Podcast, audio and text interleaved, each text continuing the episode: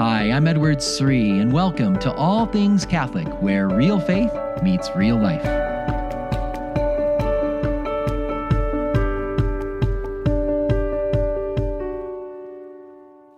Week after week, Sunday after Sunday, and for some of us, day after day, we receive Jesus in Holy Communion.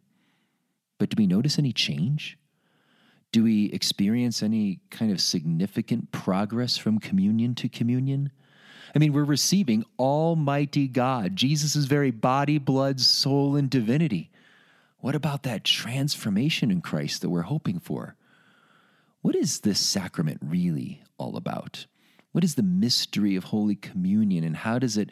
Uh, how do I make myself present to that great mystery so that I can welcome those graces that Jesus wants to give me at every Holy Communion. How can I welcome Jesus more deeply into my heart so that those graces bear fruit in my life? That's what I want to talk about in this week's podcast. So, welcome to All Things Catholic. I'm your host, Edward Sri, and as always, I want to welcome any new listeners joining us for the first time. Thanks for being with us and checking out the show. And I want to give a shout out to a number of the groups I was visiting virtually over the last week. Uh, a big shout out to the Moms group in Roswell, Georgia. I was able to present, spent half a day with them this weekend on their virtual moms retreat. And as you know, if anyone needs a retreat, it's moms. So, husbands, give your wife a chance to unplug to get plugged in with Jesus, plugged in with good fellowship with their sisters in Christ. Um, moms need a retreat, and it was such a blast being with these these amazing women who are really striving to be courageous, heroic women, building good culture in their homes, a Catholic culture in the midst of the secular age, and raising kids in the midst of our crazy society. And uh, we had a lot of fun, great conversations. I know I learned a lot from them, and it was a, a blessing to be with them. Uh, big shout out also to the military families at Eglin Air Force Base.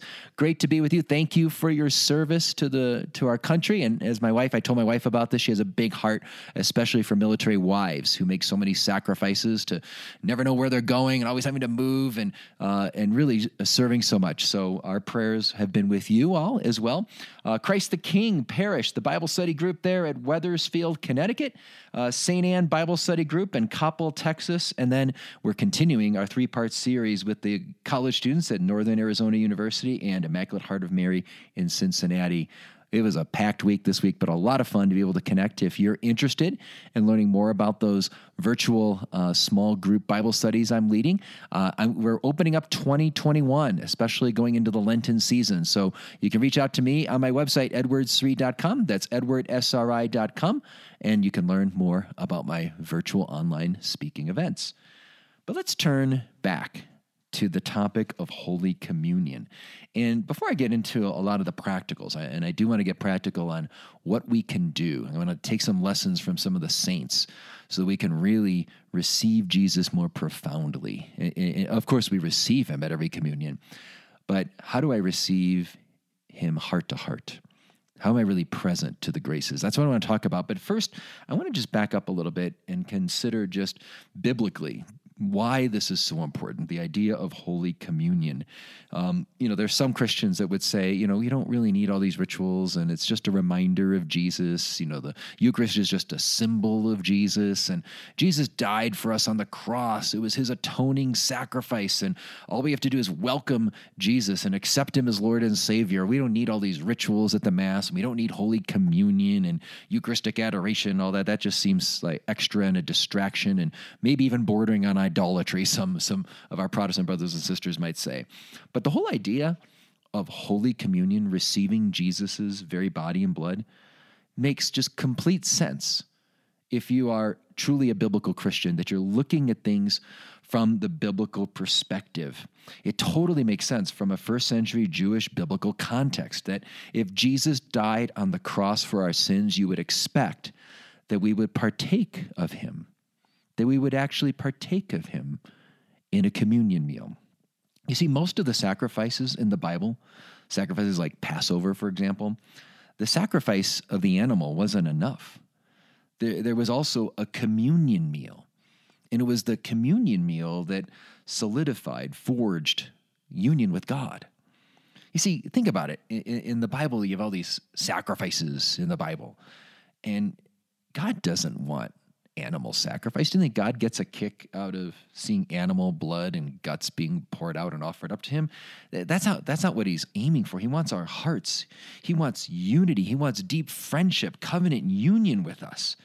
So that's why it was never enough to sacrifice the animal. You had to have a meal. There was the meal, and, and, and to really appreciate this, the, the, the, you have to get the, the symbolism of meals in the Bible and in ancient Near Eastern cultures. The idea is that two people could come together and, and, and share a meal, and the sharing of the meal symbolized sharing of life. It symbolized covenant friendship, deep unity. The idea is that the same, let's say if you and I, maybe let's say we, we had some tension, but, but we wanted to make peace in our friendship. So we, we might share a meal together. And, and then we'd, this, the, the symbolism of sharing this, the same food is this the, the same food going into you is going into me. So it symbolizes a shared life that we have. You see this all over the Bible. One example is in Genesis 26. You have two men, Isaac and Abimelech, and there's some tension between their families. Uh, but they come together and make a peace treaty, a, a covenant peace treaty. And so what do they do? They sacrifice the animals. Now, now you would think that, okay, good, they sacrificed animals to God and they, they made their treaty, we're all done. No, no, no, no. You have to have the communion meal. You see, you, you sacrifice the animal, then you partake of the meal together. And the same food going into Abimelech is going into Isaac. And it was the communion meal that established peace and unity. They walk away from that communion meal as brothers. And this is what we see all throughout the Bible. You see this threefold pattern of sacrifice, followed by a communion meal. And it was the communion meal that established the covenant union, the friendship. That's what Passover was like. The Passover meal wasn't enough to just sacrifice the lamb in Egypt. You had to eat the lamb. And then it was the, the, the partaking of the lamb that united you together as a family, united you with your nation, united you with God.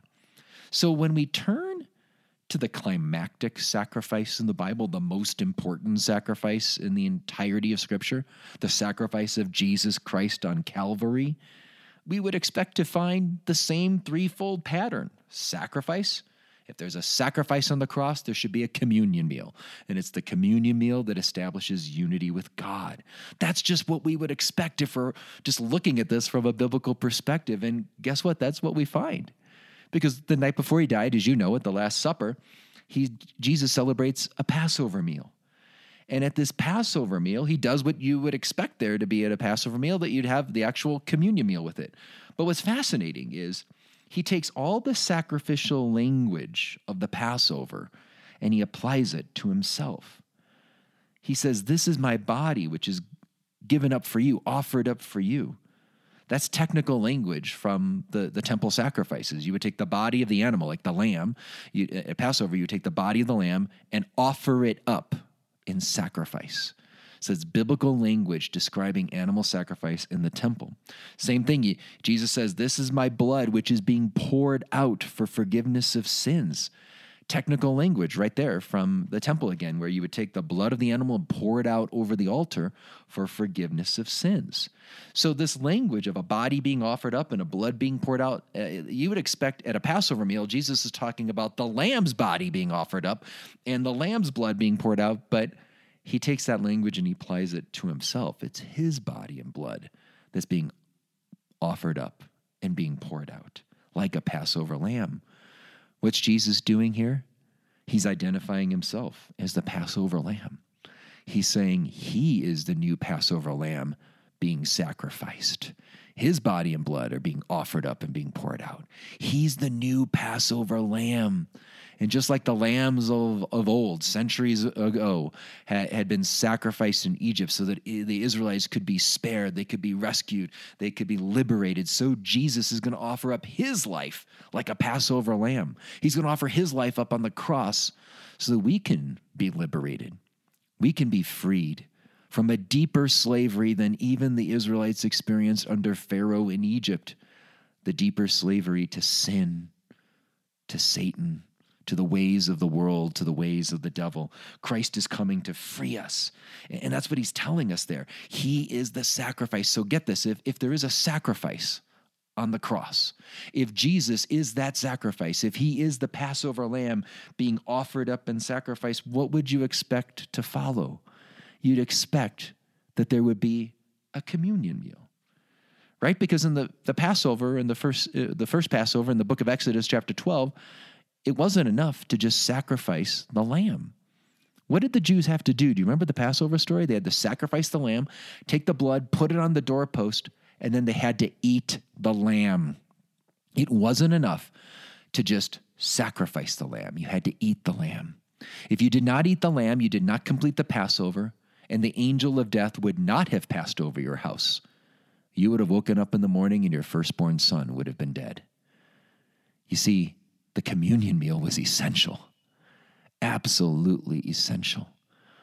And no Jew would ever think of just kind of eating a symbol of the lamb. Can you imagine that in Egypt? They said, Well, I don't really like lamb. I don't like the taste of lamb, so I'll just have a lamb shaped cookie or I'll make a lamb shaped matzah.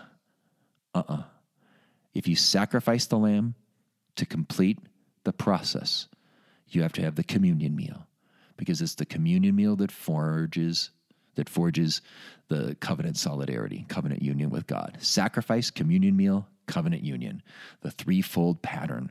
That's what you see all over in, in most of the sacrifices, especially Passover here. So it wasn't enough. You couldn't just eat a reminder of the lamb or a symbol of the lamb. You had to eat the lamb. So if Jesus is the lamb and he's being sacrificed on Calvary, we would expect a communion meal where we eat the lamb. We don't eat a symbol of the lamb. We don't eat a piece of bread that reminds us of Jesus. No. That's that that wouldn't that doesn't fit the biblical pattern. You have to eat the lamb. That's why at the Last Supper, Jesus says, This is my body. He doesn't say, This is a symbol of my body. This is a reminder of my body. He says, This is my body. This is my blood.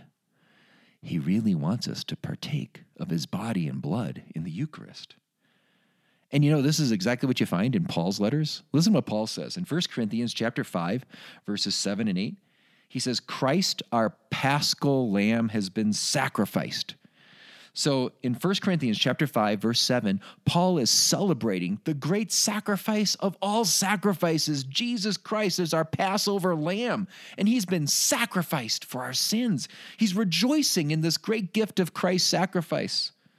And what does he say next? Does he say, Christ our Passover lamb has been sacrificed, therefore all is done? We don't have to do anything. It's all over. No, that's not what he says. He says, Christ, our Passover lamb, has been sacrificed. Therefore, celebrate the feast. Celebrate the feast. Celebrate the communion meal. That's the feast he's talking about all throughout and at different points in First Corinthians, his letter to the, the Corinthians. He's talking about the communion meal. He, he goes on to describe this communion meal in First Corinthians chapter 10 verse 16 what what is this great feast that we're supposed to partake in if jesus is the passover lamb? Well then we have to partake of the lamb. Listen to what he says. The cup of blessing which we bless is it not a participation in the blood of christ? The bread which we break is it not a participation in the body of christ? He's talking about really partaking of christ's body and blood. And he goes on in 1 corinthians chapter 11 to tell us the specifics of this communion meal. He gives a whole account starting in verse 23 and following, about, uh, about the Last Supper. That this is what Jesus said the night before he died. He took bread and he said, This is my body, this is my blood. So it's, it's the communion meal of the Eucharist. You see, the whole idea of receiving Jesus in the Eucharist makes total biblical sense. This is exactly what you would expect the threefold pattern that you see throughout Scripture. Sacrifice of the animal was not enough. You had to eat of the animal. You had to have the communion meal. And it was the communion meal that symbolized, expressed, solidified covenant union with God. That's what God wants. He wants union, He wants our hearts. He doesn't just want sacrifice. And so, this is the great gift that we get to participate in Sunday after Sunday. And for those of us that are blessed to receive during the week, we can go every day to receive Holy Communion at daily masses. What an incredible gift this is. But let's go practical now. Let's talk about uh, this mystery. Let's really realize the profundity of this mystery and how we can enter into it with our hearts. First of all, one thing I want you to realize is that in the Bible, this whole idea of eating Christ's body, what is this about? Well, in the Bible, the body represents the whole person. The body is is not just doesn't just house your your your soul. It it, it expresses the whole person. So the idea of Jesus's body being offered up, it points to his whole life being offered up. This is a point Pope Benedict often mentioned that it, when Jesus says my body's being offered up, it's he, it's it's pointing to his incredible gift of himself, totally holding nothing back. He gave up everything, his entire life for us, and it's that body that he gives to us in Holy Communion.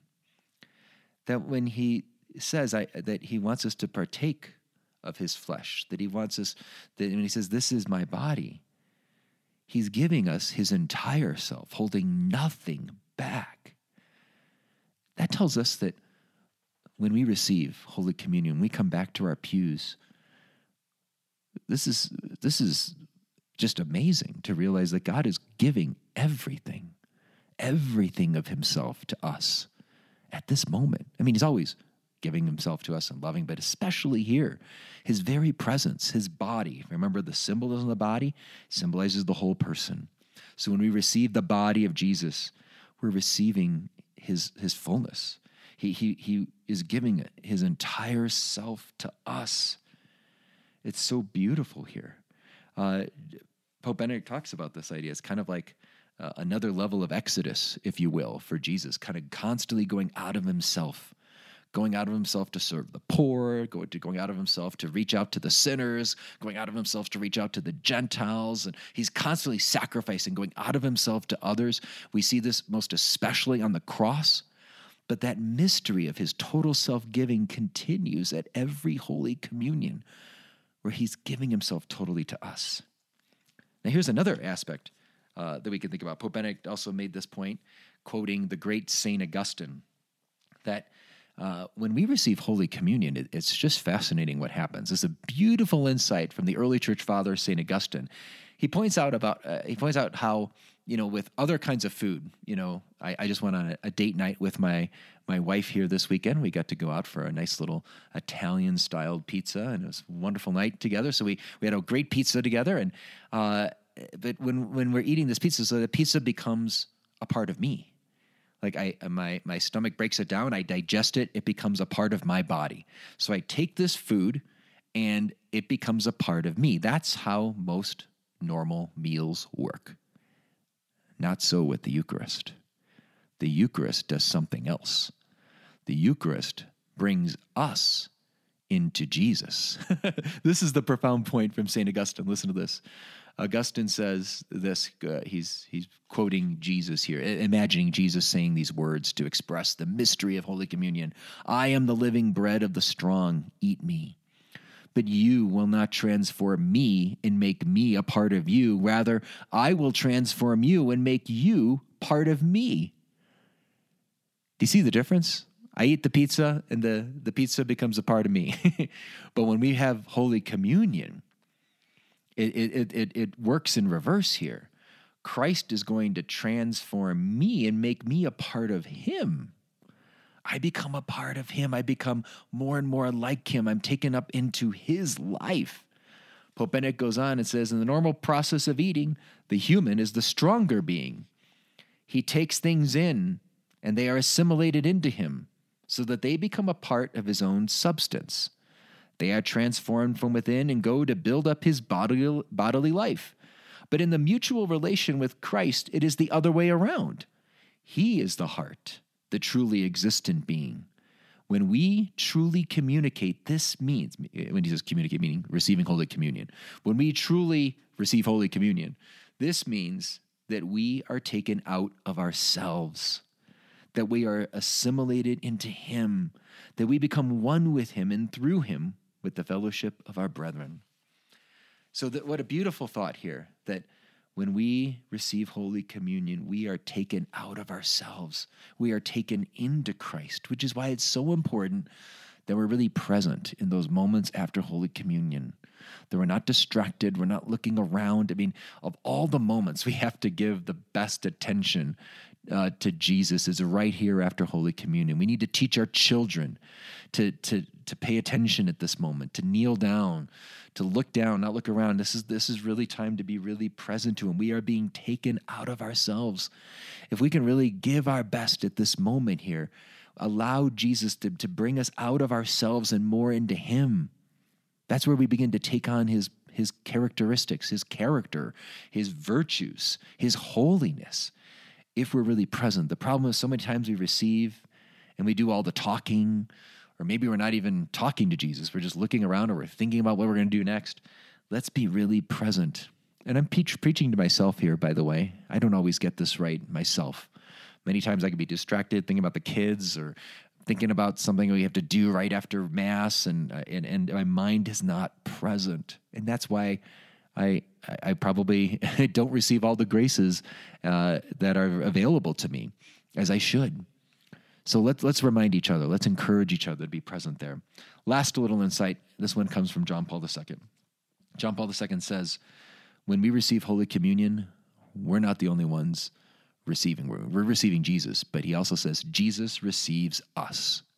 Jesus receives us. This is a beautiful point to think that we are, you know, we in our own brokenness and our own fears and our own failings, the many, many foibles we, we fall into in life, our many, you know, petty little sins. Jesus loves us so much that He welcomes us as He is dwelling within us in our souls in Holy Communion. He is receiving us, He is welcoming us as we are. With our brokenness, with our faults, with our weaknesses, with our failures, He is welcoming us into Him. Let's be present for that joyful welcoming. Isn't that beautiful to think that you know, when, when we make mistakes or we do things wrongly, we just feel bad about it. you know, we just go, oh, I'm just a failure. But Jesus is not there pointing fingers. He's not keeping score. He, he, he, he sees all of those weaknesses and he still says, I love you and I welcome you into me. He's joyfully welcoming us, welcoming us into this beautiful Holy Communion. You know, he himself, this is the last little thought, he gave so much time and attention to Holy Communion. I remember one story when he was a priest in, or he was a bishop, uh, he, was the Pope. As Bishop of Rome, he has a responsibility to go visit various parishes in Rome because he's also, he's not just the Pope of the world, he's also the bishop of the churches in Rome. so he was, he made a great point to go visit as many of the churches in Rome. I, th- I think he got to all of them. But he, um, he was visiting one church and everyone shows up that day, right? Because the Pope is coming. so there's hundreds of people show up for this mass at this little church, and then they're all waiting on the outside for him after mass. But you know what he did? He stayed and prayed in thanksgiving after mass, savoring those moments in Holy Communion. And those people waited for a half hour so, G- so Pope John Paul II could say his prayers and talk to Jesus during Holy Communion. Now, some of us might just go, well, wait, come on, wasn't that a little rude? I mean, shouldn't he have gone out there and spent time with the people? But I mean, I want you to know he gave a lot of time to the people. When he got out there, he was totally present. You know how he was, looking people in the eye, talking to them, and you know, he was so present to them. Very generous. But he put first things first. He put his relationship with Jesus in Holy Communion first. Let's spend that time. Let's treasure that time to be with Jesus in communion so that those graces can take deep roots in our lives. Take moments after Mass, minutes after Mass, maybe five minutes, maybe 10 minutes. You're probably not able to do a half hour, but can you take some time intentionally with your family? Even little kids, they might squirm around for a little bit, but you can keep them for a little bit at least. And maybe just say a short little prayer at the end together as a family to kind of mark the ending of our time in Thanksgiving in Holy Communion. So, a couple little thoughts here on how we can enter into this sacrament more profoundly. If you have any questions or want to reach out to me, you can contact me on my website, edwardsri.com. That's edwardsri.com. And you can always reach me on Facebook, Twitter, or Instagram. God bless.